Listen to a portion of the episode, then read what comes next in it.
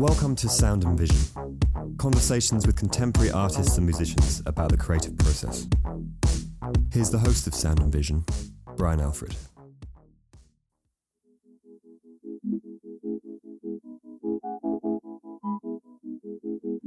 Byron Kim is a painter based in Brooklyn who received a BA from Yale University in 1983 and attended Skowhegan School of Painting and Sculpture in 1986.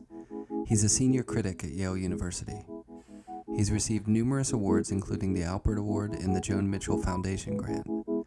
He's participated in many international exhibitions, including the 7th and 3rd Gwangju Biennial in Korea in 2000 and 2008. In addition to the National Gallery of Arts collection, his work is in the permanent collection of the Albright Knox Art Gallery in Buffalo, the Art Institute of Chicago, the Berkeley Art Museum, the Blanton Museum of Art in Austin, Texas, the Hirshhorn Museum, the M Plus Museum in Hong Kong, the Museum of Contemporary Art in La Jolla, the Museum of Contemporary Art in San Diego, the Perez Art Museum in Miami, the Walker Art Center in Minneapolis, and the Whitney Museum of American Art. Byron and I met up at his current show titled Mud Root Ochre Leaf Star at James Cohen Gallery on the Lower East Side, and we spoke about many things from his early days as a student to art's relationship to the universe. He's one of my favorite people, and it was a real pleasure to have conversation with him at the site of his powerful show. So without further ado, here's our conversation.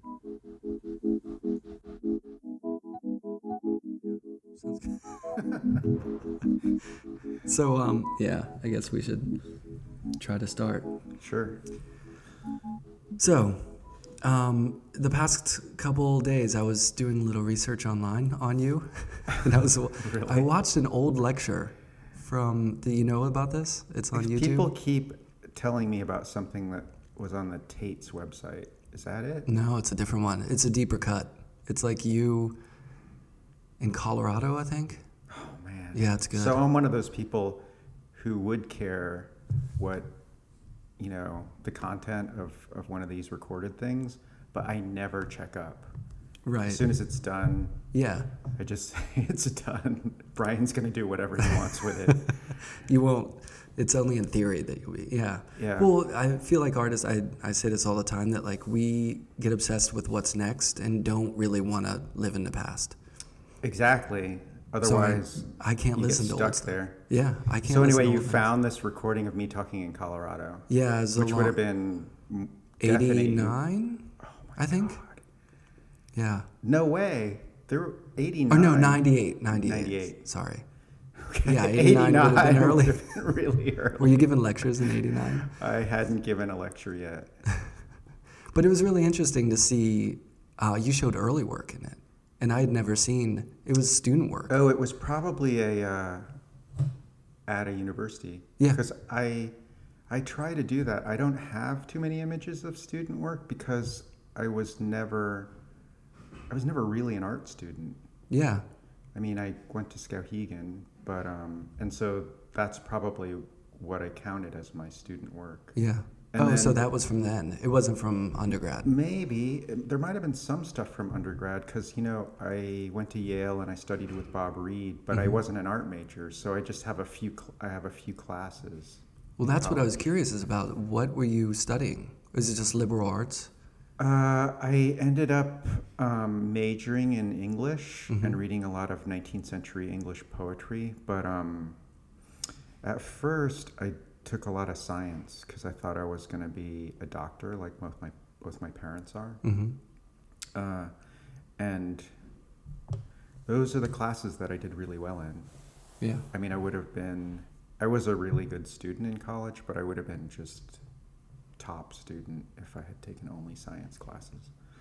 So that was the the plan or the predetermined plan. You were going to go Yeah, probably be a doctor. I don't know if it was the plan. It was more, let's say, the better way of putting it is that it was the default. Yeah. So it was the default plan. So Yeah. both your parents were doctors. Mm-hmm. yeah. So I bet there are a lot of artists who's who have both their parents are professional people. like yeah, that. I think it skips generations. I was pre med. Yeah, Yeah, for one semester, for one semester. and I realized this isn't what I want to do. Right. You know? But uh, yeah, It's just I- like you were talking about before. If you don't put in, I mean, it's a little bit different for being a doctor, but you have to at least put in the effort oh yeah, because you. I mean, there are people who are very talented who could probably get through the whole thing just coasting, but you and I are probably pretty similar that way. I mean, we, we, we would have to work at it. yeah, I don't think it would be um, super hard, but we'd have to put in the effort. right. Well, ironically, I think maybe in the last ten years, I feel like I could go to med school and really be into it. Yeah, don't get me started on that. I because I have I had my foot out the door. I would say that's the thing. The two things that make me the most different from all my artist friends is that um, you know one of them is that I just art wasn't always my thing. Yeah, So, um, I the, the the default thing continued to be going to medical school for years and years, and then um, there's actually a crazy anecdote um, about. I've applied for a bunch of teaching jobs. You know, we were just talking before we started with the mics. Um, we were talking about teaching, and um, whenever I whenever I teach uh, apply for a real job, I I've never gotten it, but I've I've been asked to apply for many jobs. Uh-huh. Maybe I mean many, like ha- half dozen or more. yeah, So once I was asked after Robert Morris um, retired, uh, there was this big void in the Hunter art department, and um, it wasn't just me, but a number of people were asked to apply for that job. It ended up being a failed search, and they, you know, broke up the line and and hired a bunch of people. But at the, in the beginning, they were just looking to replace him, I think. yeah, And um, so the secret thing was that I was applying for that job to be like whatever, a full professor at Hunter. Um, I don't know if I was qualified for that, but that's what I was applying for. And at the same time, I was applying to be a Hunter undergraduate. And I was, t- I was, and I was talking to them about like what, because you know my, my all my pre med stuff from Yale was at that point was like I don't know 25 years old, yeah, and it's only good for I don't think it's even good for 10 years. Um, so they said I had to take pre-calculus over again. I said, "There's no way. I'm really good at math." So Yeah. I said, "There's no way I'm going to take that over again." And they said, "Well, you have to, or you have to take the placement test." And I said, "Oh, I'll take the placement test, no problem." But you know, it would be the same with you probably. You couldn't just take the placement test tomorrow and expect to pass. You have to at least flip through the book, right? yeah. Brush up. So I was having a really good time studying pre-calculus in my studio. Yeah, Just when I was, you know, having downtime, didn't really feel like painting. Um, and I said, "This is the deadline. I'm gonna get. I'm gonna take the placement test around Thanksgiving. Mhm. You know, this is like the summer or something. It's plenty of time." And Thanksgiving rolls around, and I'm only halfway through, probably not even halfway. And I just sat down with myself, and I don't know. Maybe I was. I'm 55 now, but maybe then I was 45 Mhm.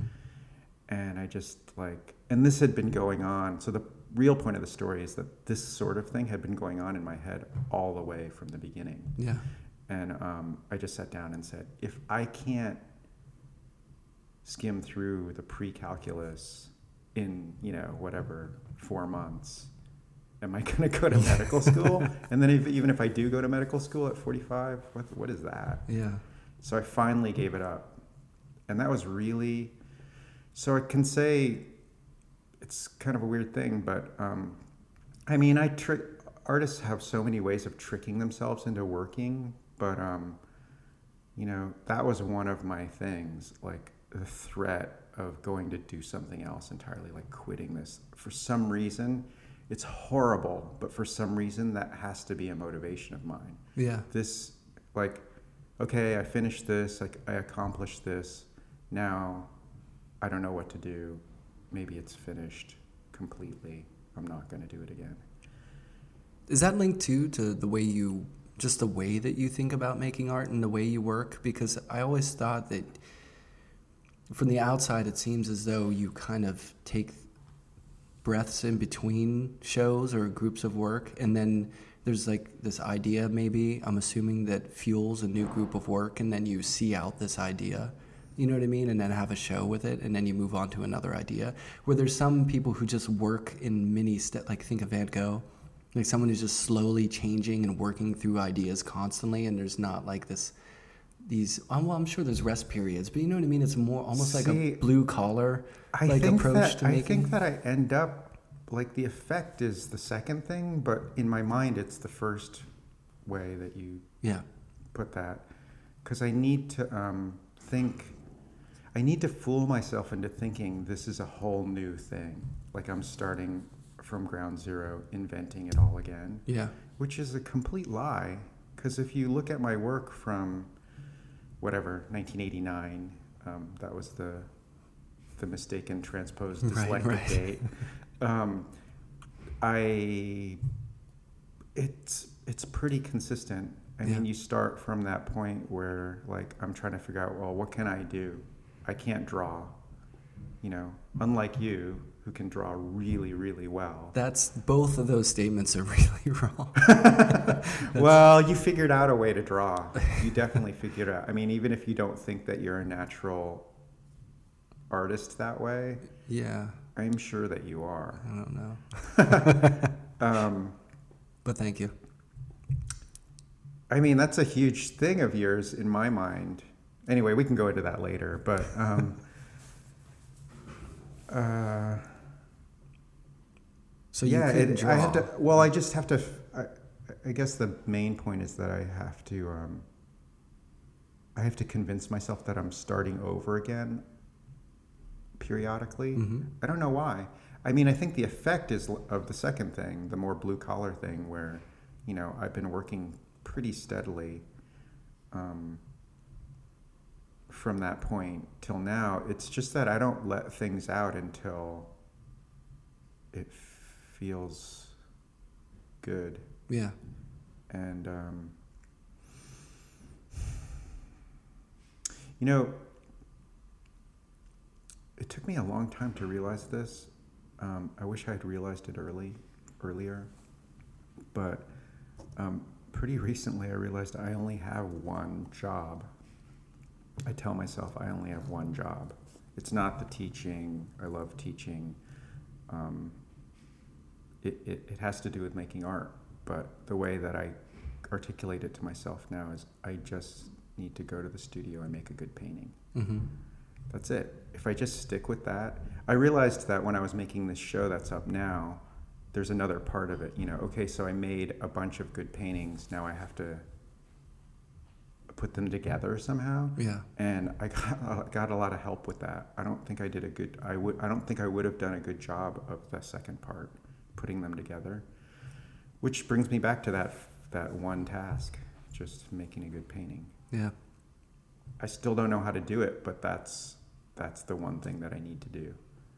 Well, I feel like with the although there's this consistent thread with your work, there's also this fluctuations of approach and technique to it too. And um, I mean, is that do, are you constantly throwing yourself curveballs in that sense on purpose, or I think so.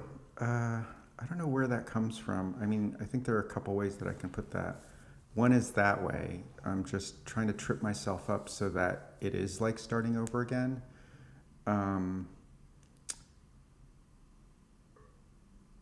but try to rephrase the question because I, I just lost what the other thing is. But I, I, guess just are you know these different approaches you have, oh right. which are kind I, of I know what the other thing is. it's almost like a method that you're using for a specific con- conceptual it's idea. It's a method that there's there's it's a method with no method it's kind of like bruce lee's thing like he has a style that has no style hmm um, it's that i um You're the God, I Bruce lost- Lee. i lost it again um, i asked you to rephrase the question and then i got it and then it was Um, worth the blue, the Bruce Lee reference. I think. maybe. Although I No, but I, it's- I think it's I like- stole that from somebody else. It's else. like shifting between ways of making. Oh, and you know what it is? It's that um, it's my lack of training. I think part of it is on purpose. Like it's it's a really weird thing because it's a kind of arrogance um, and an insecurity both at the same time, which is usually a pretty dan- dangerous combination. But maybe not so much in my case. But like an arrogance that I didn't. Nobody taught. Nobody taught me anything, which isn't true. Actually, I had a couple of really good teachers. One in high school, and um, maybe a couple in college. Um, but a really good, especially good teacher in college, uh, whom you know. Um, but really, I mean, since I didn't go to art school and have like a real program, um, and especially because any any teaching that I benefited from, it just wasn't very technical. I have no technical background. That's almost true. Um, so that means I have no, I don't know how to do anything. I just have to make it up, and it's easy to find out how to do things.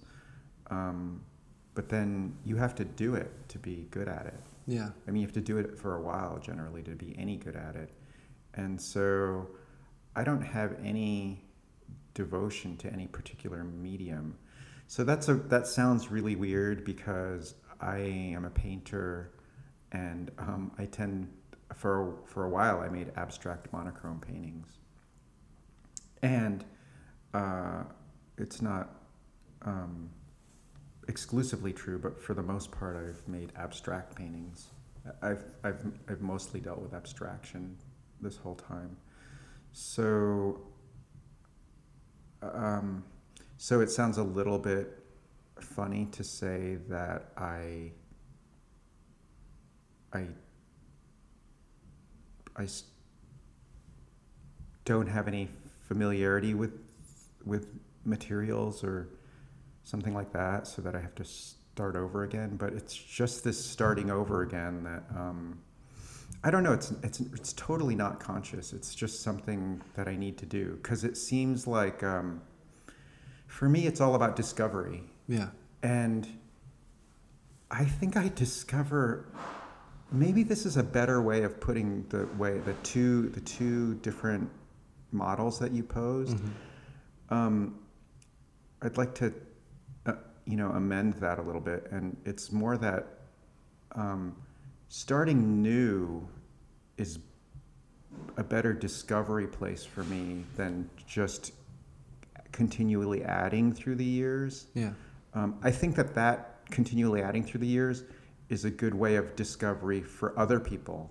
But for me, for some reason, I have to trick myself into thinking that I'm, I'm in reinventing the wheel. But I think that discovery, in the second sense, is someone discovering through the act of physically, let's say, painting, mm-hmm. making like, you know, 100 paintings over X amount of years. They're moving things around and discovering little things that are happening within that painting and mixing this with that or whatever it is technically. But I like this idea of discovery in the work before the work's even made, in a way. It's like this life experience that then you bring conceptually into the act Ah, of painting. yeah, yeah, that's a I do that too, even though I feel like my work, the way I make it is similar. Like there's things that change over time, but I'll find a subject matter accidentally Yeah. and then I'll just do it. Like I once did a painting of every flag in the world, and I did that because I was interested in, I don't know, there's a book my kid was reading about flags, and I didn't know any of these countries. and I started getting interested in visually what they look like. Next thing you know, I'm just really into it. And it's almost like I figured out a way to turn that into an art project because I wanted to learn all these flags. Right. Do you know what I mean? So it's, yeah, it's- yeah. I have. Yeah, that's great. I think we are kind of it's kind of a gift in a way as an artist if you can do that find like you're learning about life or the world through your work whereas other people I think if they have a day job they do their day job they come home and they read books or watch movies and that's their kind of discovery or learning or Right. you know the things they're interested in and we sometimes are lucky enough to have it fuel our work, which Right. is nice. Well, for me, the example that you gave about the flags, I, I, I, I feel very sympathetic toward it. Um, and so there are a number of times where I've very consciously thought of some project to do and followed it through, like you Mhm. just described. Yeah. Very, very, very analogous to that. But the ones where I learn the most from are the ones that I'm. I it, they're not so preconceived or premeditated or even self-conscious. They are. I just happen on something. I just happen on something. You know, it's it's just. I don't even know how to describe it. It's just some big thing in the background, and maybe it's not really particular to me, but I always want my art to be have some relation to reality. it's that's the only way I can think of putting it, or the world, or something like that. But I don't want it to be so specific or obvious or clear, and so. Um, and some, but sometimes it is very obvious, you know, like painting a bunch of paintings of the night sky in the city. It's just, it's just that. But the thing is, that's just it's it's it's a very dumb subject matter that I'm hoping will reach something else. And so that's what was going on, I think, in part when I originally started painting little paintings of people's skin color back in the late 80s or early 90s. And um, I, you know, so a process that I'm trying to explain now is is is not as specific as the process that you just explained with the flags, but more. Um, it's very vague. Um, you know, like I'll try I'll try out a subject matter that sound that seems really obvious and kind of dumb in a way. Um, but I have a gut feeling that there's something more there that I'm that I'm not actually articulating to myself. So I make it, and um, then the meaning accrues over time. Mhm. Like I, I don't I don't know what it's going to be, and I still don't know what it is. Yeah. Like I made all those paintings of people's skin color, little paintings of people's skin color, and added them up. You know, I was originally trying to make make some sort of commentary on modernism. I think, like, the way that I always put it is that I was trying to infuse modernist painting with some other subject matter. The word ulterior comes Mhm. to mind. Um, but um, you know, it came to mean lots of other stuff for other people. You know, both uh, cliched and trivial and profound. I, I don't know where the real meaning falls. It doesn't matter in a way. Well, that's the beauty of it, right? Is that different people have different interpretations of it. Right, and it's it's amazing that it can fluctuate so wildly, Yeah. even among people who are um, really trying and who are really intelligent. Mm-hmm. Yeah. Yeah. Well, you know, it's. I was going to ask you too about what, because you so often do reference this idea of something real, something that is in you know reality, and then merging it with abstraction. And then there's this discussion within modernism as a relation point to the image of it and what it's related to. Why is it so often modernist abstract painting that you're referencing? or what is it about that era and that time and that painting? Is it a love of it? Is it um, kind of like a pushing back against it? Is it all the above? You know? Well, it's definitely both, but um, I would say if I had to boil it down to one thing, this is going to sound really corny, but um, that kind of work had the pretense of talking about really big subject matter. Yeah. Um, and I don't know if I can talk about really big subject matter, but I would like to try.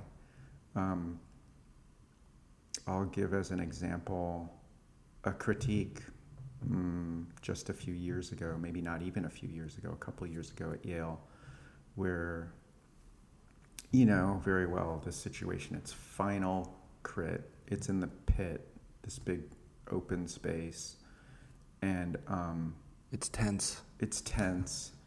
Uh, this first year student has made an incredible variety of work. Um, and at some point, uh, I don't know who says this, who makes this assertion, whether it's the student or a faculty member, but um, it comes out that maybe the uh, the intended uh, subject matter is the universe. Mm-hmm. And so another faculty member says, You can't make art about the universe. So everybody was, you know, it was just about to go on to the next. It was kind of a funny thing to say, but yeah. a serious thing, you know, that, yeah. that person meant that. And it just got like, I don't get, that just really rubbed me the wrong way that moment. Mm-hmm. And I just said, I had to like stop and say, because I don't really talk that much in those things, but I just had to say, why not? Why can't you make work about the universe? Yeah. Like, it's almost I, I almost had the thought like why would you make work about anything else? Right. Um, which maybe i don't know maybe that faculty member was make, trying to make that point but i don't think so. I think that person was just saying this is this kind of corny or passe. I'm not exactly sure. It's just so anyway this is a long-winded way of answering your question about modernism. Um, I like both that it tried to, it's so funny to talk about it in such a general way, but that those artists tried to um, talk about such large subject matter and, and just tried to grab everything at once, even if it was vague and untenable. Um, also, the thing that popped into my head when you asked that question is that and I'm not sure about this, but it feels very American to me. Mm-hmm. You know, uh, I grew up in a very specific, very, very particular idiosyncratic Korean American situation, but I feel very American. You know, like when mm-hmm. I go mm-hmm. back, when I go, I say go back to Korea, but I was born in California, so it's not going back in that sense. But when I go to Korea, and um, you know, and maybe like I have this fantasy or this uh, i'm imagining people comparing my work if anybody's thinking about my work um, to older korean artists there and um, who worked with modernism too. But i don't identify with their work very much at all. Yeah. Because i feel my work has a very american subject matter. Mm-hmm. and um, I don't know. It's weird. You know how they, you know, people say, you know, like it would be un, in, in, in our social circles, it would be kind of uh, politically incorrect to say that you're patriotic, mm-hmm. which is kind of a weird thing. Yeah. I don't really even know what patriotism means anymore. But I'm just trying to say that uh, I think that my work is is very American in that way. If it's if it's related to a modernism, it's like very American modernism. Yeah. Um, Which makes sense because you're American. Yeah. Yeah. You know what I mean? Like you don't have yeah, I don't really Italian Americans no, I know. who are expected to make artwork that reflects Italy. You know what I mean? Necessarily, like you wouldn't assume well, that's that. a really good point. Do you know what I mean? Yeah. But I think sometimes if people have the visage, or if you know, yeah. if their you know their culture is immediately apparent, then people may expect that or place that on the work, which is yeah. Basically, you're saying if you're not white, yeah, if the culture considers you not to be white, um, yeah, I think that's true. Um, well, Southern California is a culture in and of itself, right? I mean, there's a certain. Uh, what was that? What, do you I, feel like that reflected on your the way that you see? You know what I mean? Because I feel like growing up in Pittsburgh, like there's a certain I don't know, like a grayness or something, or, or like working class grayness that I think deep down I unconsciously relate to, maybe. But do you think that that's in your work? I think it is a little bit. It's not like overtly there. But not grayness, so much grayness as um, as a palette. No, grayness has like a demeanor. hmm hmm You know what I mean? Yeah, yeah, yeah. So like Warhol has it. He has like a Pittsburgh sensibility, or at least I see it. yeah. And his work is vibrant and bright, and but there's something wow. gray about it under the surface of the yeah, palette. yeah, that's interesting. But I don't know, maybe you only can.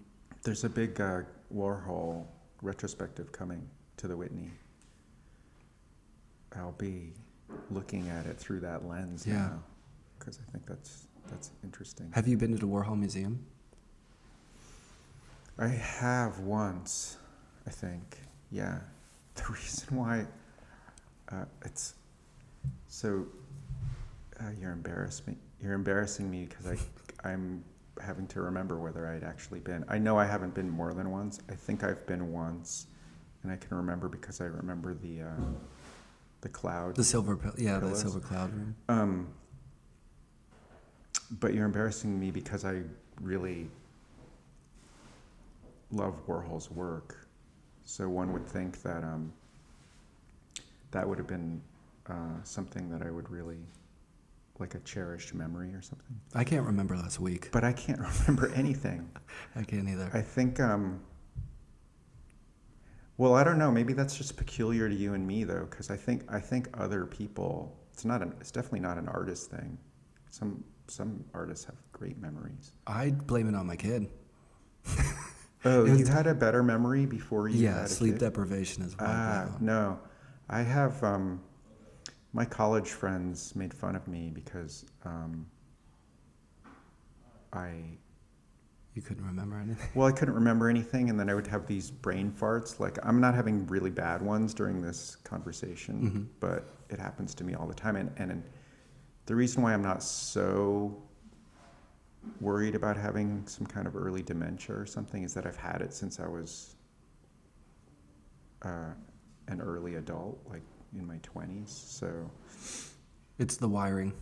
it's just the wiring. It's a, it's just there. It's there, yeah. So I might be just like this all the way to the end. No, I'm in greater danger because mine is onset, and it's worsening. Well, but it's just because you haven't had enough sleep, so yeah, I'll get it back. it might day. it might get better One day. someday. like about mm, eh, probably less than ten years from Yeah, now. seven maybe. I'm I'm shooting at seven or eight years away maybe. it's gonna be glorious. Yeah, no, and I can't even sleep in anymore. I can't do it. Like my body clock. You know how old people wake up early? That's me now. Like I can't well- sleep in. don't talk to me about that because um, when I sleep in, it's six thirty. I got up at six thirty today. Yeah. Um, normally, I've been getting up at four thirty. Whoa, Yeah. that's That's a little bit more than like old people. Well, no, that's that's what old people do. when do you go to bed? I try to go bed, to bed at 10. That's So this is getting a little bit TMI, but um, that's reasonable. I, Six hours. last night I noticed the last time I noticed was nights. I was exhausted because I Mhm. went to the Whitney yesterday and um, I started doing more of skin paintings recently. Nice. Um, and so I did 13 of them uh, yesterday at the Whitney, and then last week I went for a day and did 13 that day also. They let you set up in there, I, you know, it's or you just do it. it's really an amazing thing. No, you can't just show up and do something like that. Unpack. Well, but- maybe in but- the lobby. But I, I just emailed them. You know, I just got this idea. I've been wanting to do more skin paintings for for a, a number of years now, and I have done over the years. I've done s- some sporadically here and there, Yeah. but just a few. But I thought, um, you know, the big the big version of the piece um, lives at the National Gallery, and the and the National Gallery was closed for renovation, the, the East Building, for a while. And I thought, oh, I'm going to do a hundred more before they reinstall, so it'll be 500 instead of 400, or approximately. Oh, so you just you just give it to them and say this is yeah, this is the mix new it, piece. Mix them in. Yeah. yeah. yeah, not really a new piece, just a bigger version of the same piece. And um, so it, I wanted to do that, but it wasn't happening. And then for some reason, the election happened. I mean, that was an interesting slip. the election happened, and I just was, I wanted to do something. And I know that this isn't like a profound thing to do, but all I could do that was my thing was to do, to, to follow through on my, my promise to myself to do 100 more. So I think I've done about 40 over the past, like, just week or 2 Mm-hmm. Um, and so th- this is all about like why I was so tired last night. I went to sleep at 9:20, um, which I usually don't go to sleep that ear- early. And the TMI part is if I go to sleep at nine before 10, even if Mhm. it's just a, a, a few minutes before 10, I tend to wake up at I knew where this. ridiculous like 2:30 or something. Yeah. So that's what happened this morning. So I was a little worried. If I wake up at 4:30, it's fine, Yeah. and I, I would have a really good conversation with Brian.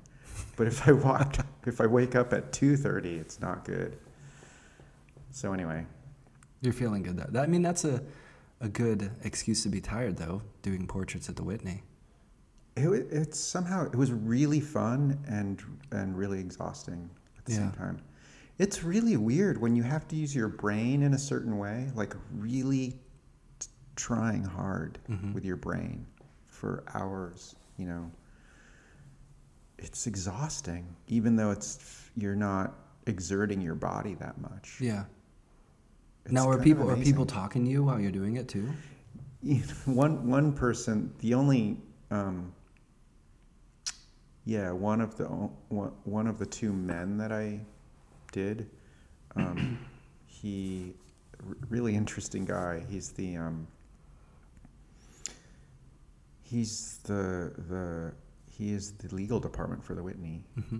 It's just astonishing that they just have one lawyer. But before he decided to convince them to have a legal department, there they didn't have anyone on staff. Anyway, he when he sat down, he said, "Do you want to do this? Do you need to concentrate and you want to do this in silence, or is it okay that we talk?" So I said, "Oh no, it's fine. Whatever you want to talk." So we started talking, and I couldn't because the story was so interesting. I couldn't concentrate at all on the thing. Yeah. It depends. Like you, certain conversations you can work Right. with, but others, it's kind of a weird. I haven't thought about it that much, but like, if certain parts of your brain are occupied, you can't work. Like, do you listen to the radio when you're? No, I listen to music. You listen to music that's.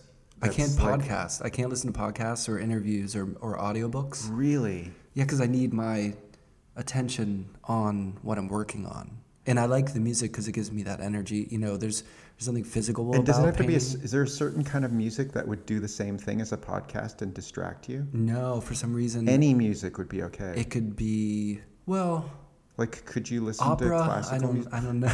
Well, okay. opera maybe not, but most everything else, yeah, I think I could do. Or what else was I going to ask you about that? Um,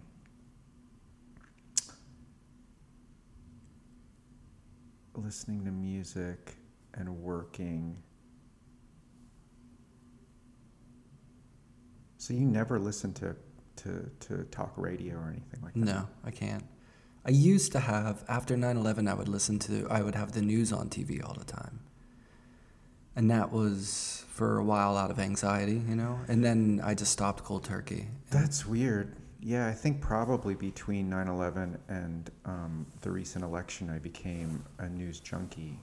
Just, it was out of control. I was just, uh, for some reason, had this desire to redundantly listen to the news over and over again. It's depressing. But I stopped cold turkey right at the election because I just felt like it. I was so, I felt so betrayed by the media. Yeah. Um, but this is what I was trying to ask, which is that there isn't some kind of music like because you make music and you're so interested in music. If you heard some new music, or certainly if you heard music that you're working on, it would be distracting. Or if you heard new music by, let's say, a band hmm that you're really interested in, that wouldn't be distracting? No. Somehow, It's really interesting because you'd think that that would be a kind of. I'm trying to think of the parts of the brain that, Yeah. that distract us, you know? yeah, no, I totally get why that seems like it would be. It's kind of like I can't play piano well at all because I mm-hmm. can't do the left right thing. I can play other instruments, but I can't do the bass and the the lead at the same time, like the rhythm and the lead.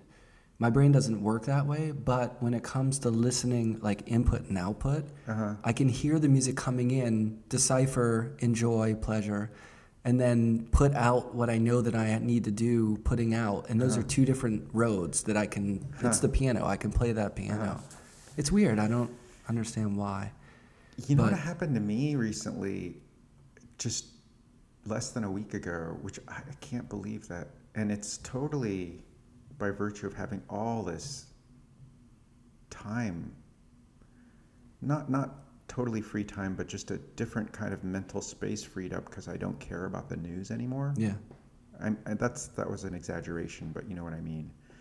Um, I brought my turntable. Actually, it's not wasn't mine because I don't have my turntable from back then because that's ancient equipment that's Yeah. was broken and got thrown out decades ago. But um, you know the kind of turntable that has a USB con- connection. Yeah. I bought one for Emmett, my Mhm. son, when he was, um, uh, you know, a mid teenager, like when he was 15 or something. Yeah. And so he only was really interested in it for maybe a couple weeks.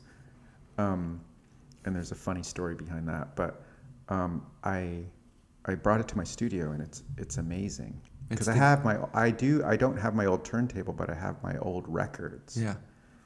And it is so weird what uh, listening to the records that you listened to when you were 15 Yeah. does to your brain and your emotions. Because It's that physical crazy. object takes you back in a different way than Spotify would, you know, like putting that on the needle. the physical Yeah. object and the the playlist that's on the record Mm-hmm. Yeah, yeah. that you can't alter Right. it's uh it's just it's in your memory in a way that nothing else is Yeah. Some Music. people will never know that. Like listening to an album. oh right well That- so here's the anecdote i i bought my my son was so he just thought that you know this public enemy album or elvis costello Mm-hmm. or the clash it was so cool that we had these things sitting in boxes right Yeah. because he he knew the music now digitally. Um, so I bought, you know, I think it was his birthday or something. I bought him that turntable, Mm-hmm. and he was really excited about it. And he played, he was playing all these records, and he got into, like, for instance, he got into Graham Parker. Um, which he had never heard of. You know, Yeah. he'd heard of Elvis Costello, but if you were living at that time, you couldn't really have been that much into Elvis Costello and not have heard of Graham Parker Right. at all, right? Yeah. Um, so he got really got into um, Graham Parker's "Squeezing Out Sparks" album, which is kind of a strange thing to have happened.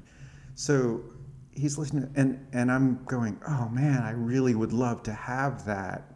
You know, you've got the turntable, and I don't have it, and it's like, you know, it's kind of a hassle now to Yeah. use something like that. But you can, it has a USB connection, so you can record them. My, you can record that album for me mm-hmm. as you're listening to it.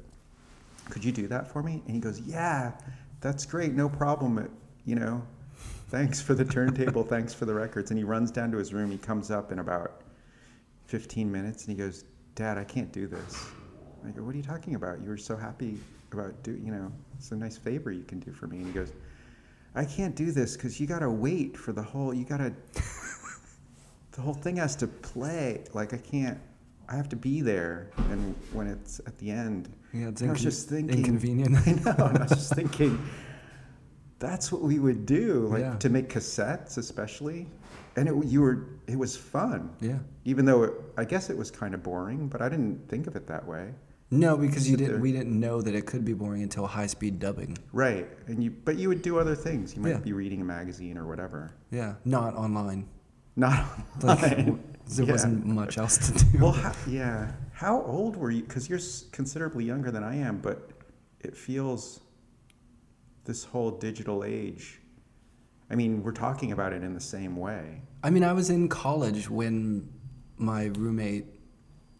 I don't know if I told this story. My roommate Gerald Davis, you know, he's an artist. He's a really great artist. Huh. He, you know, we were studio mates too, and he's like, "Hey, you got to Wow. come down." And we went to this computer lab on the other side of campus, and it's like it's the internet, and it took forever to load. It was like dot matrix style loading, and it was like a picture, a satellite picture of the And- Earth or something. But could you have an email address Event- at that point? uh, I didn't get an email address until grad After school. college? I think grad school. hmm So yeah, I didn't come up. So when you went that. to college, you were if you had to write a paper, you were typing it out on on a typewriter, on a on an electric typewriter. that's a good question. You never wrote papers, Brian Alfred. I don't. You didn't write one paper, did you? I don't. I don't know. I can't remember. No, I had to have written papers. I you wrote have. them longhand. Your teachers accepted longhand in pencil I can't remember. I must have used. Wow. They must have had compu- word pro- word processor computer labs probably, but it wasn't like the internet. Like you would have just Word or something. You used a word processor, you think, but it wasn't in your room. No, this I is very revealing that you can't. You don't have no memory of this because my memories of writing papers in college are so vivid. you were a much better student than I was. Well, I was, you know, I wasn't an art major, so you probably Yeah, got away with just papers. writing three papers or something. Probably, yeah. I don't think I wrote a So lot that's of fine. It's just interesting that you don't remember those three papers, writing them. I don't. I'm not a good writer. Not to incriminate myself on any future books that I fine. I think especially back then, I, I'm sure I wasn't good at writing. But yeah, I don't remember. But I do know that I'd never. The first time I got a computer was when I was in Brooklyn, when I moved to the city, and it was one of those old. Mm-hmm. Well, there's no question that you would have had a computer back then. It sounds like it was a little too early, but I Yeah. just wonder what you would have written on.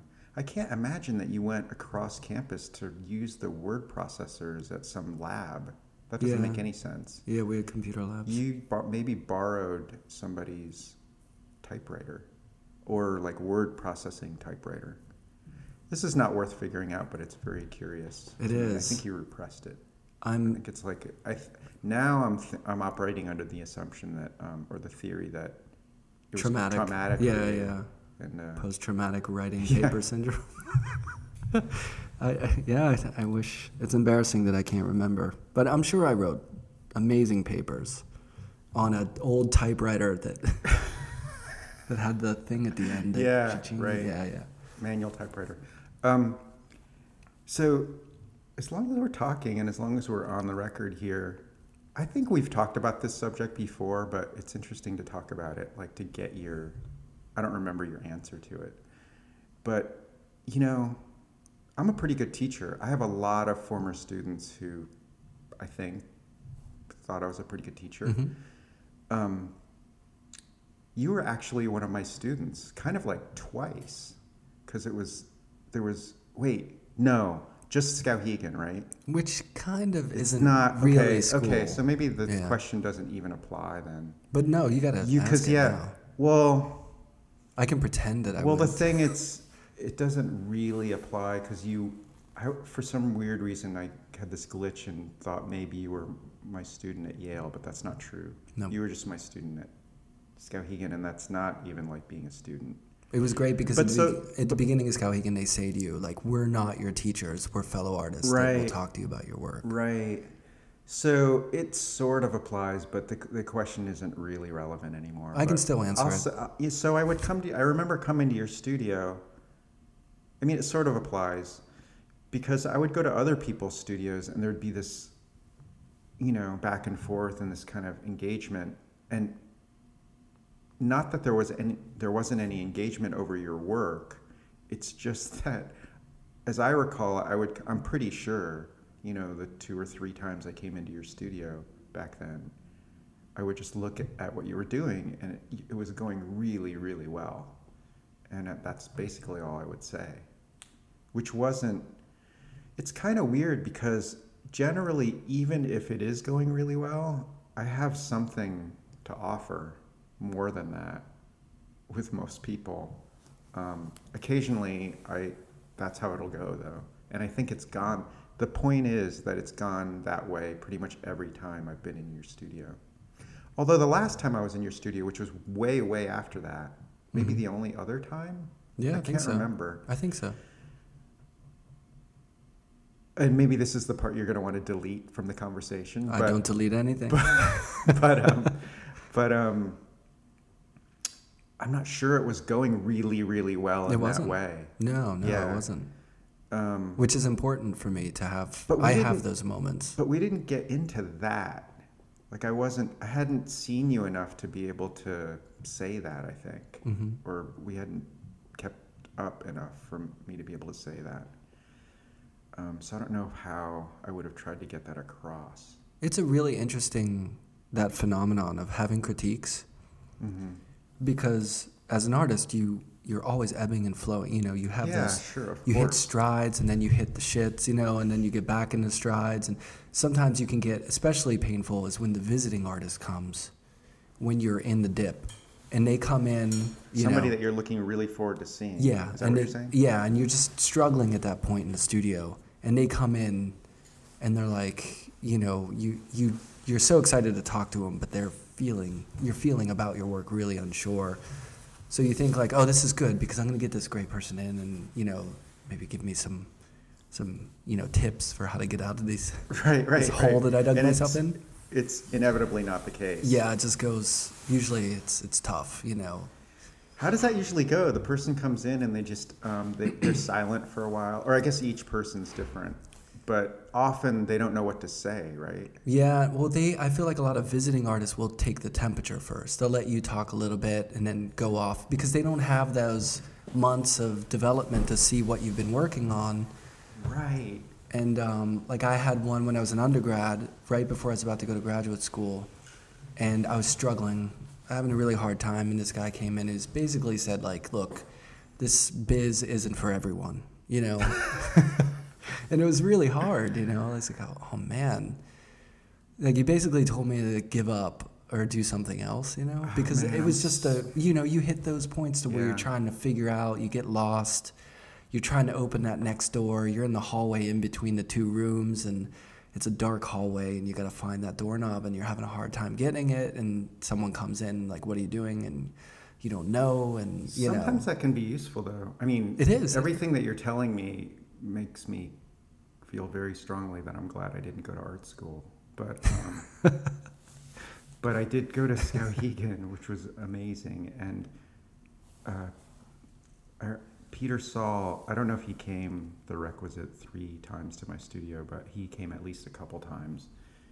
And I don't, and I also don't know if he used these words, but basically came to my studio and said, "This is boring," and left. yeah And you know, I really res- that guy's an amazing artist yeah and whatever it did to me, I can't remember exactly what it did to me, but that's going to do something to you to have Peter Saul come into your studio and say your work is boring. Um, yeah, and then Emma Amos came in and said, or at the final crit, said that I was a fake, naive artist. and she didn't. Re- I was making figurative work at the time. I just, I think she just didn't realize that I was actually, I kind of actually was a naive artist because I just didn't know anything. well what you're saying is what i always believe that you need space time and retrospect to understand what those critiques mean in a way like now you could say it kind of makes sense that peter saul might think my work is boring Yeah, I think I was aware of that at the time, probably. But I'm it hit you differently, right? Than it would Yeah, I wish I could remember. This is probably one of those repressed things again. post traumatic Yeah, I can't. I can't remember how I felt about that. I remember sort of like I can picture him walking into the room and being completely dismissive, like in a way, you know, completely unemotional about it. Just this is not interesting. Yeah. See, that's I feel like that's not good teaching, but that's good to hear because when you hang a show, there are going to be people who come and just say this is not interesting. But you're not really making it for them. You're making it for the people who find it interesting. And if you try to cater to everyone's interest level, then you're then you're making work shit. for other people. Yeah. It's it's the whole thing is, you know, subjective, and Yeah. you you have to. I think the most successful, or not successful, the most successful outcomes of those circumstances are the people who are able to understand it, and then take it for what it's worth and use it in a positive way in their own work and development. Because you're gonna get the bad critiques, you're gonna get the good critiques, you're gonna get the meh critiques. You know, you're gonna run the gamut. There's gonna be people who love your work and hate your work, and you have to try to take whatever responses you're getting and use it to fuel your work in the most productive and positive way. Because at the end of the day, it's you in a box making something. And that's really what matters, you know, because the rest of it is just, you can't control it all, you know. But I always try to say, if you can get something useful out of any critique, like you can have a great critique where people are praising your work, and it can be the most useless critique ever. And you can have one that's middle of the road, but it's really useful because they ask you that one question that you haven't thought of, you know. Right. So I feel like the that's really the benefit of critiques. Not really, you Yeah, know, This person coming in and giving you the answer or, you know, or berating you. You know what I mean? Like yeah, I haven't had that many critiques. Um, so that that's the downside of not having gone to art school. But I tried to have. I mean, I, it's it's a little different when you have your friend over. Um, I mean, I basically have two friends who I completely rely on to tell me what's what. But I've tried to have, you know, so-called critique recently. I, I tried to have some this doesn't work. I realized I, I only needed to do it once. I had three former students over to give Mhm. me like, because I was totally able to give it to them, yeah. you know, just a year ago or two years ago. So it's time for them to give back. Come to my studio. It doesn't can't they can't do it yet. I don't think you can have a critique after you're out of school, to be honest. Like a true critique. Huh. I think part of it there's there I think there this is probably wrong. You, there's like this early development as an artist where there's things that you don't it's almost like language. Like you're still building the words and then at a certain point it becomes okay, now you've got most of the words, now it's how you're writing with those words. And it's hard to critique that at that point. I don't. Yeah, it is. It's kind of an abstract notion, but I think it's hard as if you've been working and showing, and you're what you're making has been in dialogue with all this other stuff for like say ten or twenty years, Yeah, and then you yeah, have yeah. someone come in and give you a fresh, raw critique of your work. It's It's different. it is different. right. I mean, it could. I'm sure it can work, but The the time I came closest, I was teaching at Cooper, and we were going to have a group critique of the classes. You know what the individual students in the class were working on. So everybody was going to bring in one or two things, and we were going to have you know critique the work. And I told them I was going to bring what I was working on too, Mhm. and it wasn't good. It was not in a. It was Wait, like in- the reaction, like the way. no, no, the work wasn't good. It was Oh. just at a, you know, it's like in a searching hmm point, and there were several things I was working on. Nothing was resolved. It almost worked because I brought it in, and like at first, people didn't know whose work that was. Like it Mhm. could be someone else's work in the class. Oh yeah. Oh, so and if it had continued that way, I would have gotten a, a genuine crit. yeah. But they they needed to know which work was mine hmm and then yeah that's unfortunate Th- so there's probably a tricky way to get it to work Anonymous almost did- critiques. yeah, Yeah. anonymous That would be really interesting. that would be interesting Like if you're a really f- well-known artist to yeah but you know if you come to the anonymous critique um, event with your brian alfred paintings Mhm. we would have to have other works that uh, of other artists that are cl- either close enough or have have have um, interests in common, so that we could fake out the the critiquers Yeah. as to which work was yours.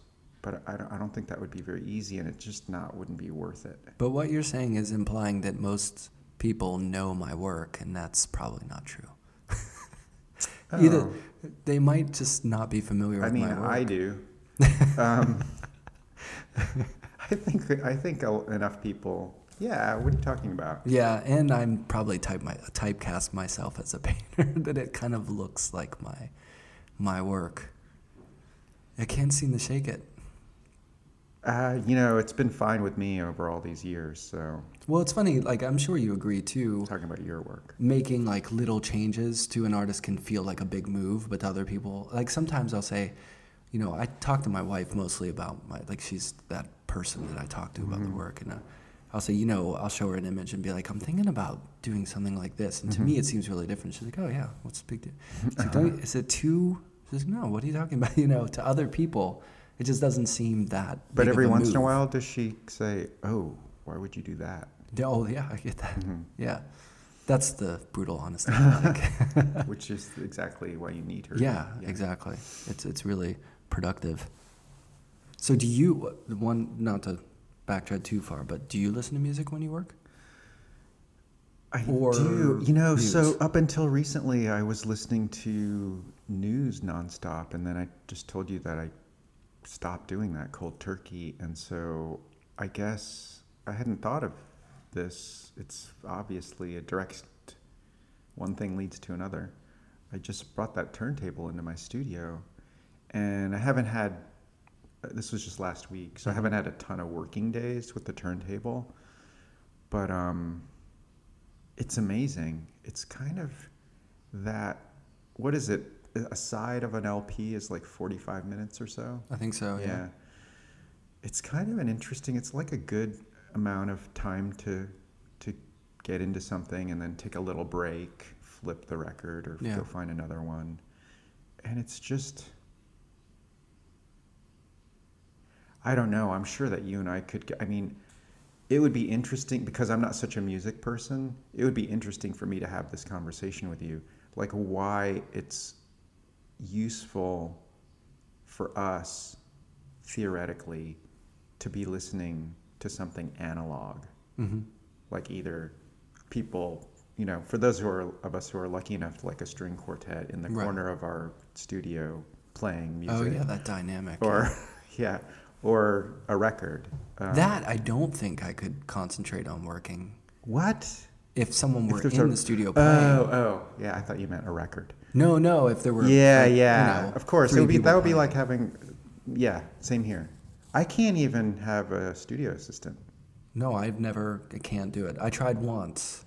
I I actually have successfully done it twice, but they can never be in the room with me. Like Yeah. I leave a list. I can't even do that. You can't even do that No. because it's too too like takes too much. Uh, it's No, like a it's- hassle. Uh, it, it could be if it got to that point. I think theoretically, but it's just it's. I don't want anyone. in your space. I love having period. friends over talking. I can BS with people Yeah, while yeah, I'm yeah. working. You know what I mean? but Oh. I don't want anyone in that process at all. Ah. Not even like emailing someone. about what you're working on, like Or no, like like if someone came in and answered emails for me or did like oh oh oh yeah no I couldn't have someone in the room. anything. No, but what about if you just said those four stretchers need to be stretched and then X coats of this kind of gesso Tried it. or whatever doesn't work? Nope. I need to do it. I need to be the one who does I'm it. pretty much that way too, uh, because the person who's working for me one day a week now is just trying to make some sense out of my unbelievably disorganized archive. Yeah. I think that's the other thing too is I would be to have someone I would feel like and there's so many weird parts of the studio process and, and now I'm so disjointed like I work all over the place and I move I'm nomadic and stuff and I have a studio here in Pennsylvania and I work out at my you know families and you know like I but work, always in a studio, right? You're not. all- Yeah. Yeah. uh, well unless I'm doing animation on the computer and the Mhm. beauty of that is I can do it anywhere you know Or So- doing this. Do Yeah. you consider this part of your work? no not at all And you don't consider your music part of your work? That's an, another thing. not Do you at all. consider that your work? That's another thing.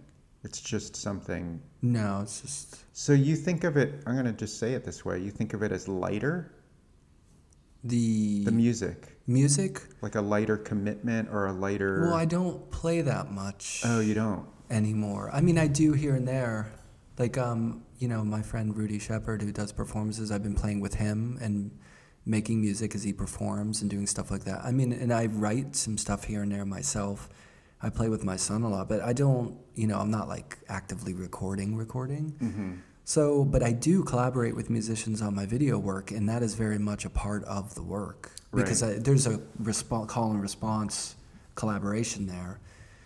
But yeah, as far as music, I think I've taken the back seat to it in a sense, and I've kind of become an avid appreciator. You know, I, I don't, I'm not using it for my work necessarily, Mhm. the stuff that I'm writing. I pulled out, I did it, I pulled it out, I think last week.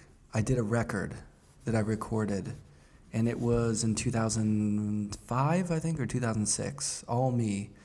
And it's a whole record that I re- recorded. Never released it, never, you know, shared it with anyone except for my wife. And uh, I pulled it out. It was really interesting to listen to it after like 10 years have gone by. Interesting positive or interesting, interesting negative? positive. And and um, at the time, ten years ago, did you think of that as much?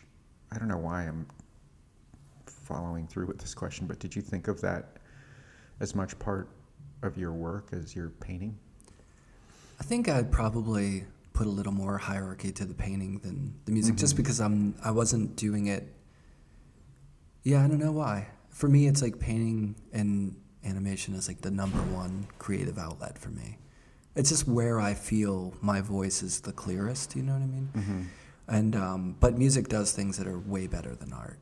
You know, there's this primal, you know, dialogue between sound and ears that just cuts through a lot of the BS of like making pictures. Oh, so if you could be a composer, musician, at the at if that could be your clearest way of communicating, you would you would choose that. I would say yes in theory, but the answer is no because I could do it if I really wanted to. Like I could have just played music my whole life. There was nothing stopping me. That's weird. I wonder why you didn't do that.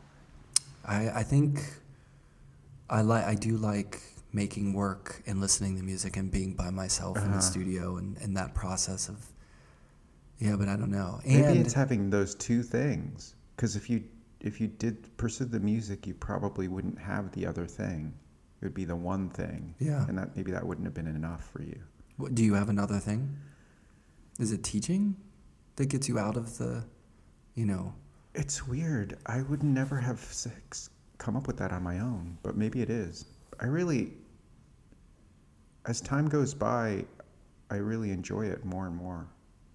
Um, and it's because by default I've been able to teach almost exactly the way that I want to. Mhm. I, the, the, the only thing that I'd like to do a little, change it a little bit would be to teach, because I only teach graduate students now, Yeah. which is great, but um, I would love to teach undergraduates, but not a lot. Like, um, not because I wouldn't really enjoy being engaged with a lot of younger students, um, but just because it takes so much um, more effort Yeah. and would be really hard to be in, get in the studio. Yeah. But I would just I would like to teach one class. I think The I would nice like part to teach color. Yeah, that's amazing. That's yeah. I had a great color class in graduate school. Did you? Yeah.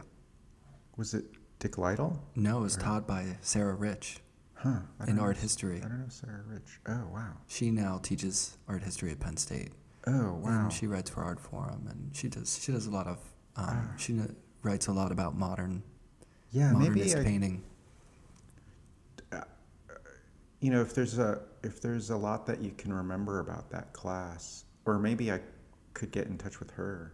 I'd like to develop a color curriculum Yeah, before it's too late.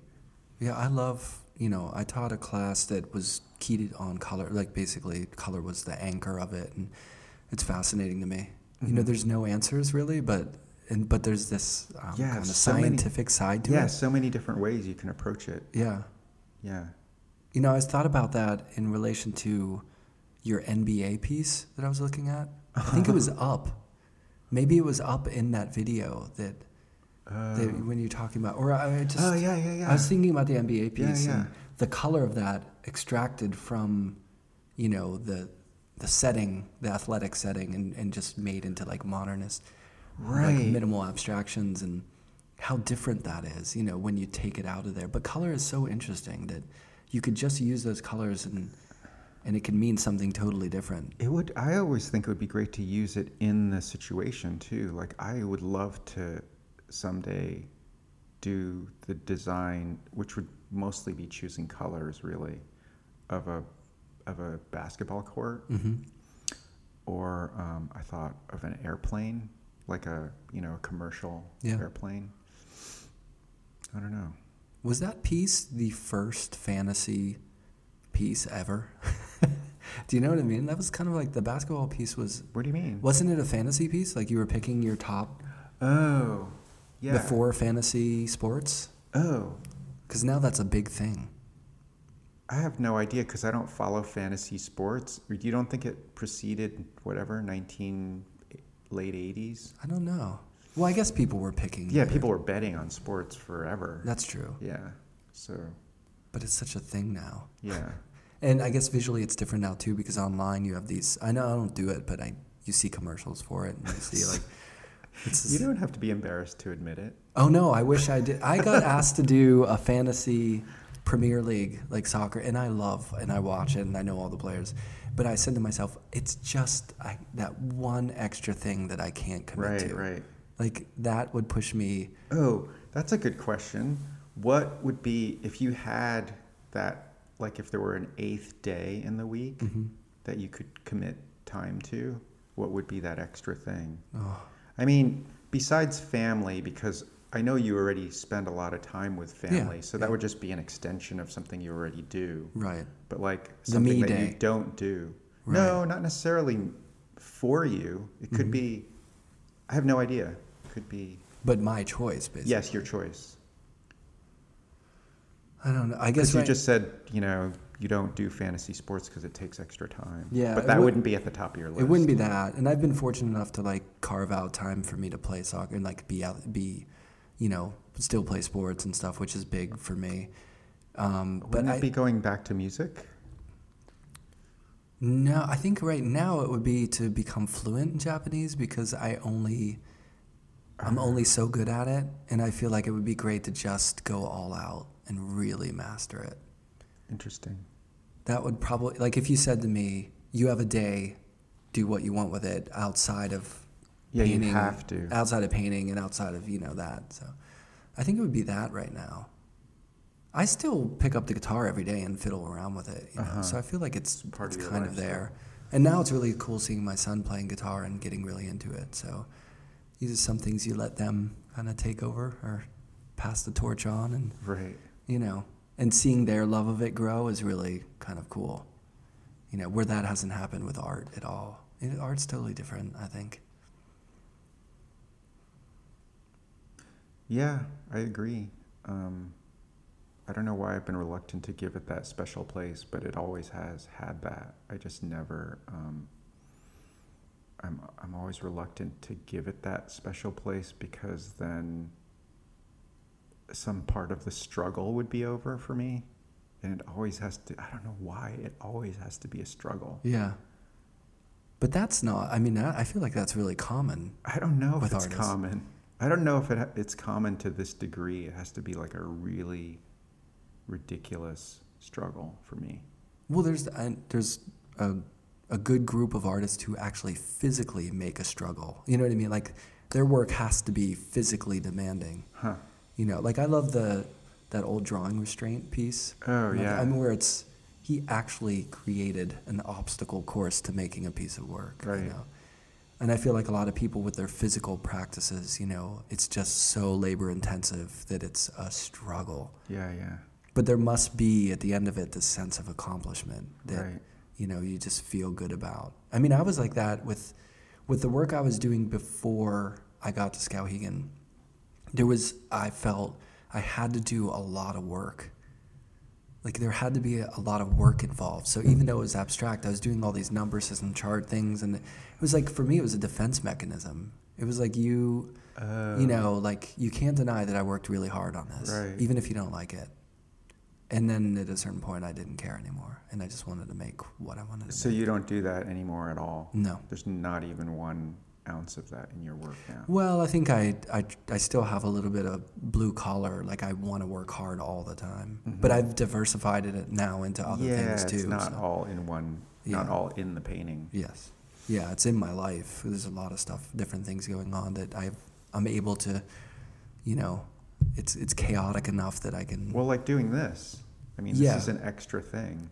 It takes effort and time. but for me, it's it's this is like vacation. I love it because I can turn off the world for an hour, two hours, and you know, turn off my phone It's and just pretty nice. and just you know catch up and and think about things outside of just because you know we're always in the studio. We're always thinking about what we're thinking about. right. And that voice gets repetitive and lonely at times. Oh, You know what I mean? Like it's Yeah. just you and your thoughts, and it's nice to just bounce those off of different people. And I'm the kind of guy who will get pretty hermetic in the studio. Like Oh, I'll go Yeah, I can see that. a long time without having people over. I don't necessarily, you know, necessarily have to be constantly talking to people or bringing people into my studio. So this for me is a really nice way to, you know, to sort of share and, and think of different things that I might not normally be thinking of hmm which is I think healthy, you know. Yeah. Hmm. Yeah, I hadn't thought of it that way. But, But school totally does that, sense. you know. That and school does It that probably unwillingly, also. where people. Yeah. And then by the time I got out of school, I, I had been in school, you know, seven and a half straight years. Ah, I, when you first said that, I thought you meant teaching school. Oh no, like, like being in it. Yeah, because you I have think crits, Teaching you school know. does that too. Yeah, it does. Well, that was what was really nice when I did start teaching after a long break between going to school and then teaching is being back in that headspace, you know, of, of thinking about things that you might not just be thinking about if it's only you in your studio. It gets pretty specific about your work. I'm so glad that that has gone well. Because um, I remember when you asked me about it a few years ago. I actually thought it was a little longer than that, but I guess it was like four years ago or something. Yeah, I think so. And then, um, I mean, of course, I was totally supportive, but there was a, an ounce of skepticism just because you're such a, um, because of that hermetic thing you just talked Mhm. about. But I mean, I guess I'm sure there are plenty of artists like that who end up being great teachers. Yeah, I think I But was. there are probably a lot of artists who are really, you know, closed off, Yeah. who couldn't be good teachers.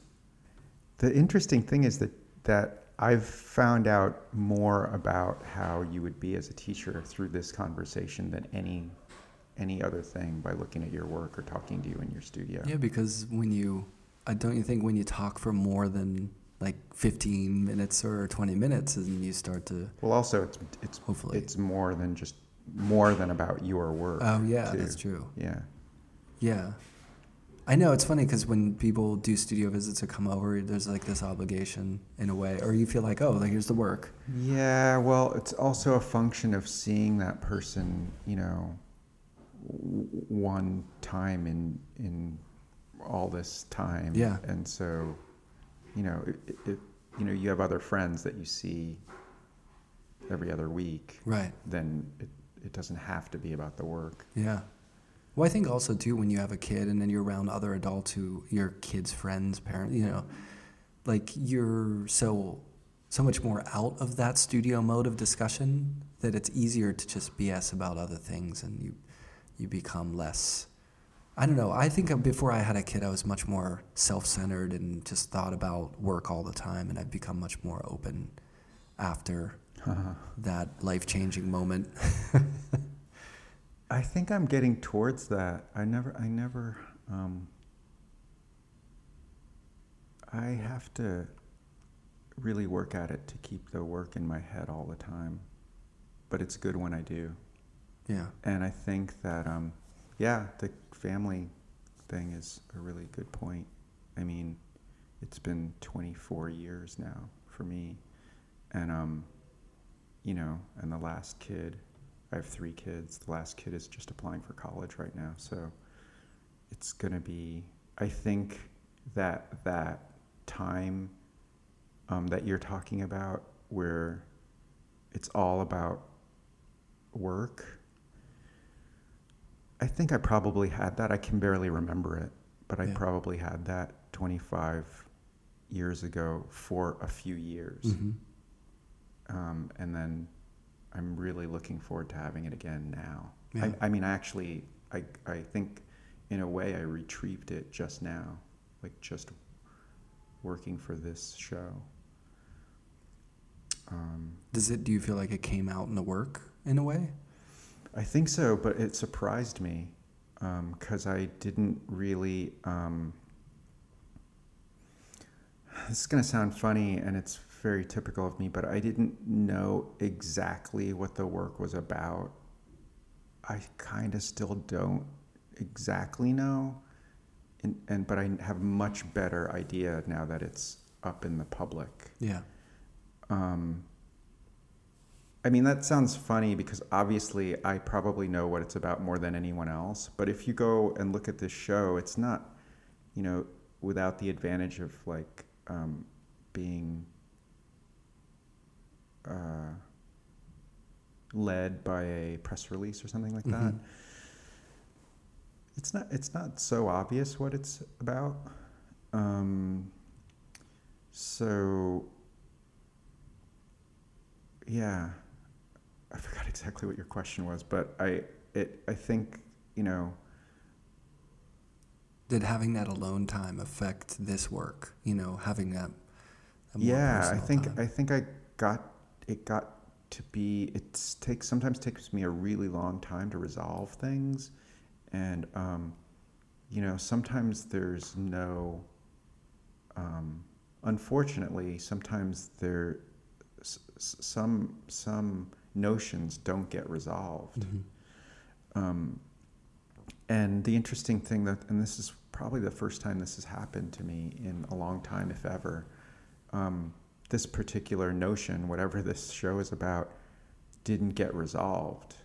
Um, it was always very productive and moving forward, but it didn't get resolved with the at the moment of the exhibition Yeah. of the works, which has been a great thing for me because I usually am at a loss for a while after I show something. Um, but now I'm eager to keep working on this work. Yeah. Um, And I would imagine that is um, affected or interesting in the fact that you're getting a lot of response, but you haven't dotted the period yet on the sentence. yeah, it's um, almost like that critique where you put up your work. I'm getting I am getting a lot of response. I didn't um I didn't expect that. I and I'm getting more response for this show than I've gotten for anything I've ever done since the beginning. But why did you just say that? Cuz is that because I told you that? I told you that I've been getting a lot of response from friends and No, because I've just, I, well, A, I would imagine, I mean, I was at the opening, there was a lot of people here, and then I've already read a couple people writing about the show, so I'm just assuming that you're getting a lot of Ah, response. about okay, yeah. But um, that's interesting that this is the first non-period sentence at the time of the show, and that And- people are writing words in there. You know what I mean? Or more Yeah, than usual. huh, that's interesting. I don't know if those two things correlate, but they might. It might totally be an accident or you know, Yeah. coincidence or yeah, I don't know. Maybe it's inter- I mean, how how do you feel about? like a, it, it, this just popped into my head. It's a, something about being in the flow, maybe. Mhm. So if you're you're kind of in the flow, like you have you show your work as you're in the flow. Um, maybe that's not the best way of putting it. Maybe it would be good to show the work, my work, when I'm in the midst of making it, as opposed to that, you know, putting the period Yeah. on it. Maybe there's too much emphasis about putting the period on, which I wasn't very conscious of, but maybe I had all these years been putting too much emphasis on that. I think that would be only truly only something that you would know or be able to decipher. You know what I mean? Because Yeah. I, I generally think people coming to the show wouldn't really know that, but you would know it. Right, right. Yeah, So so for the next three shows, you scheduled the show. that's what I was talking to Laura about, um, the person that I work with at the Mhm. gallery, um, about just scheduling a show in two years. Yeah. And just putting up the work that's there. Let's say the opening date is December 1st. Yeah, 2000 Um, and, uh, you know, 2018. you tell yourself That's it. that the date is June 2019, and then at December 1st, you just got to ship out that work. uh-huh. Right, right. Okay, well, you're invited to the opening. Thank you. but yeah, the the show upstairs looks great, and this is in the dyeing. You're dyeing the canvases, right? Yeah. Is that the so first time you've done that? Oh, yeah. So that's another example of. So the way you asked this question like an hour ago, but I'm finally getting around to it. Um, I have no business dyeing stuff. I don't know how to do it. I, you know, even the, the, I was just about to say I'm not good at it, but that wasn't even a question. It's not a question. It's never a question when I'm if I'm good at something. Isn't about what you find? Yeah, totally. It's about looking for something and, and then and then hoping to find something. It has nothing to do with, you know, oh, I'm good at this. Like I can sometimes it has to do with I'm bad at this. Like I said before, I can't draw, so I avoid drawing at all costs. And you can see that in the in these works. I mean, if there are any images, they were done without my hand much in it. So yeah, so they're dyed with natural materials, and then some of them are painted on, also with natural materials, but not, you know, not with my hand and, a, and wrist and a brush. Mm-hmm. It's like puddles and rags and stuff like that. Yeah. Well, the blue one that has the warm tone over top of it, I don't know. In the small room? Yeah. Was there a reference to? I felt like that felt kind of like the blue veins under the skin, like a warm skin. Were you conscious of that in that piece? I just noticed that, that there was that lucky connection. Mhm. So then I chose um, the fabrics that sometimes had that connotation. You know, working in this way, you end up chucking so many um, uh, beginnings of works. Yeah. Um, yeah, it's uncanny how some of the because I think that you're treating. I was treating the the the material, the fabric, as like a skin. Yeah. So it's kind of ironic because I made all this, all those paintings about skin color, but I had no interest in making the surface that much like skin Mhm. back then. It was just the color, Yeah. and then it was just paint, Right. oil paint. Um, this time, I wasn't so interested in in making it mim- mimetic because Mhm. I I was just as interested in making it look like the cosmos or something, Yeah. you know, the universe. Yeah. Um, uh, so when things looked veiny, that that was good because it, you know, they didn't look like tie dye or something. Um, so I kept those Mm-hmm. and then kept working with them. But yeah, I think the natural, there's that, but there's also that those natural colors tend to um, connote our bodies because because our bodies are made from natural materials too. It's And a of silly universe. thing to say, A and a, depth. universe, A depth of material that's just infinite, almost. You know, right? that we try to know, but we don't. We can't really know it, which is like Mhm. the universe. You know, you we try to understand the the size of it and to kind of like bound put a boundary around it, but you can't. hmm And that's the same thing with making images. It's like you try to you're trying to capture or understand or learn something in this process, but at the end of the day, it's just the the interpretation of it is bigger than anything we can kind of encapsulate. Yeah, I you know I can only respond to what you just said in a really corny way, which is that we are part of the universe. hmm So, and then I'm using all these materials that are also part. You know, synthetic materials are part of the universe too, obviously. hmm Um, and so, if you start from the premise that you're you're you're part of it, um, then there's the possibility of making something that also has no separation. hmm I See, I think you're Uh-huh. you're getting to that. You're getting to a bigger place than the modernists got to. I, uh, well, I don't know about that, but that, but it, it's a. I think that some of them were trying to do that. I think. But I think they were in this in a sort of You know that Agnes Martin show is up, yeah. and I think that she was definitely doing that. Mhm. I don't always understand the exact way in which she was doing that, although I do appreciate a lot of those works. Like I just think they're amazing to um, stand in front of.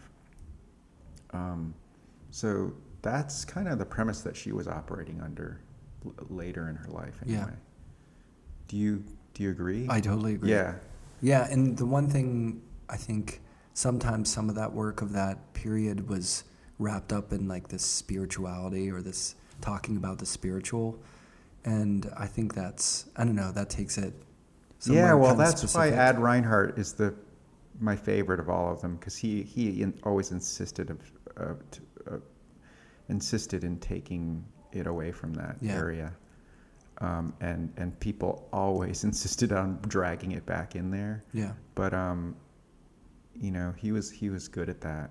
He just uh, said this is not about anything but but itself. yeah, yeah. There's that parallel there between like spirituality and religion, and then the universe and kind of like a loose spirituality. I think that I agree or that I'm interested in, but I don't want to go down that path. Yeah. But you know what I mean. I think Uh-huh. there's I think there's something interesting about those parallel paths. Yeah.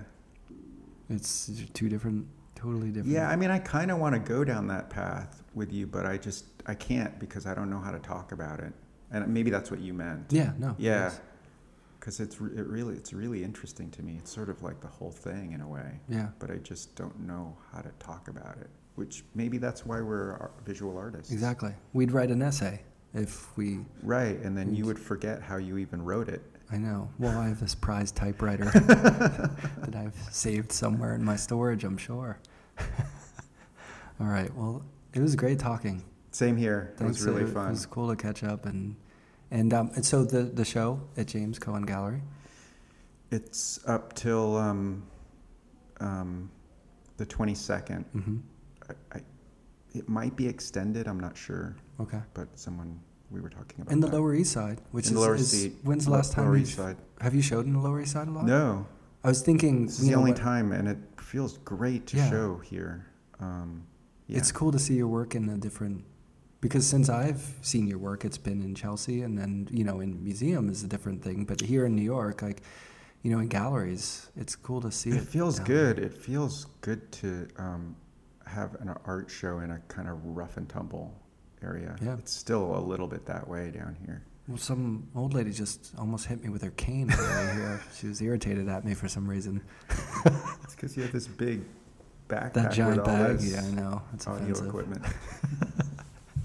All right. So, All and then, and, and uh, do you have anything coming up or anything in the future that people should check out or website or I'm sure you're all over Twitter and Instagram, right? Uh, n- I Not can't so think much? of anything right. No, I'm not. I don't. I don't know anything about any of that stuff. Um, I have been going over to the Whitney Museum to do these skin paintings again, um, but um, I can't think of what the next thing is, which is which is good in a yeah. way. Refreshing. Yeah. Well, is the is the new 100? When will that? Do you foresee that? Oh, I happening? see. Right, that is something. That I think the National Gallery is reinstalling that part of their permanent collection um, at the end of March. Nice. Sounds good. right. All right. Thanks so much. Okay.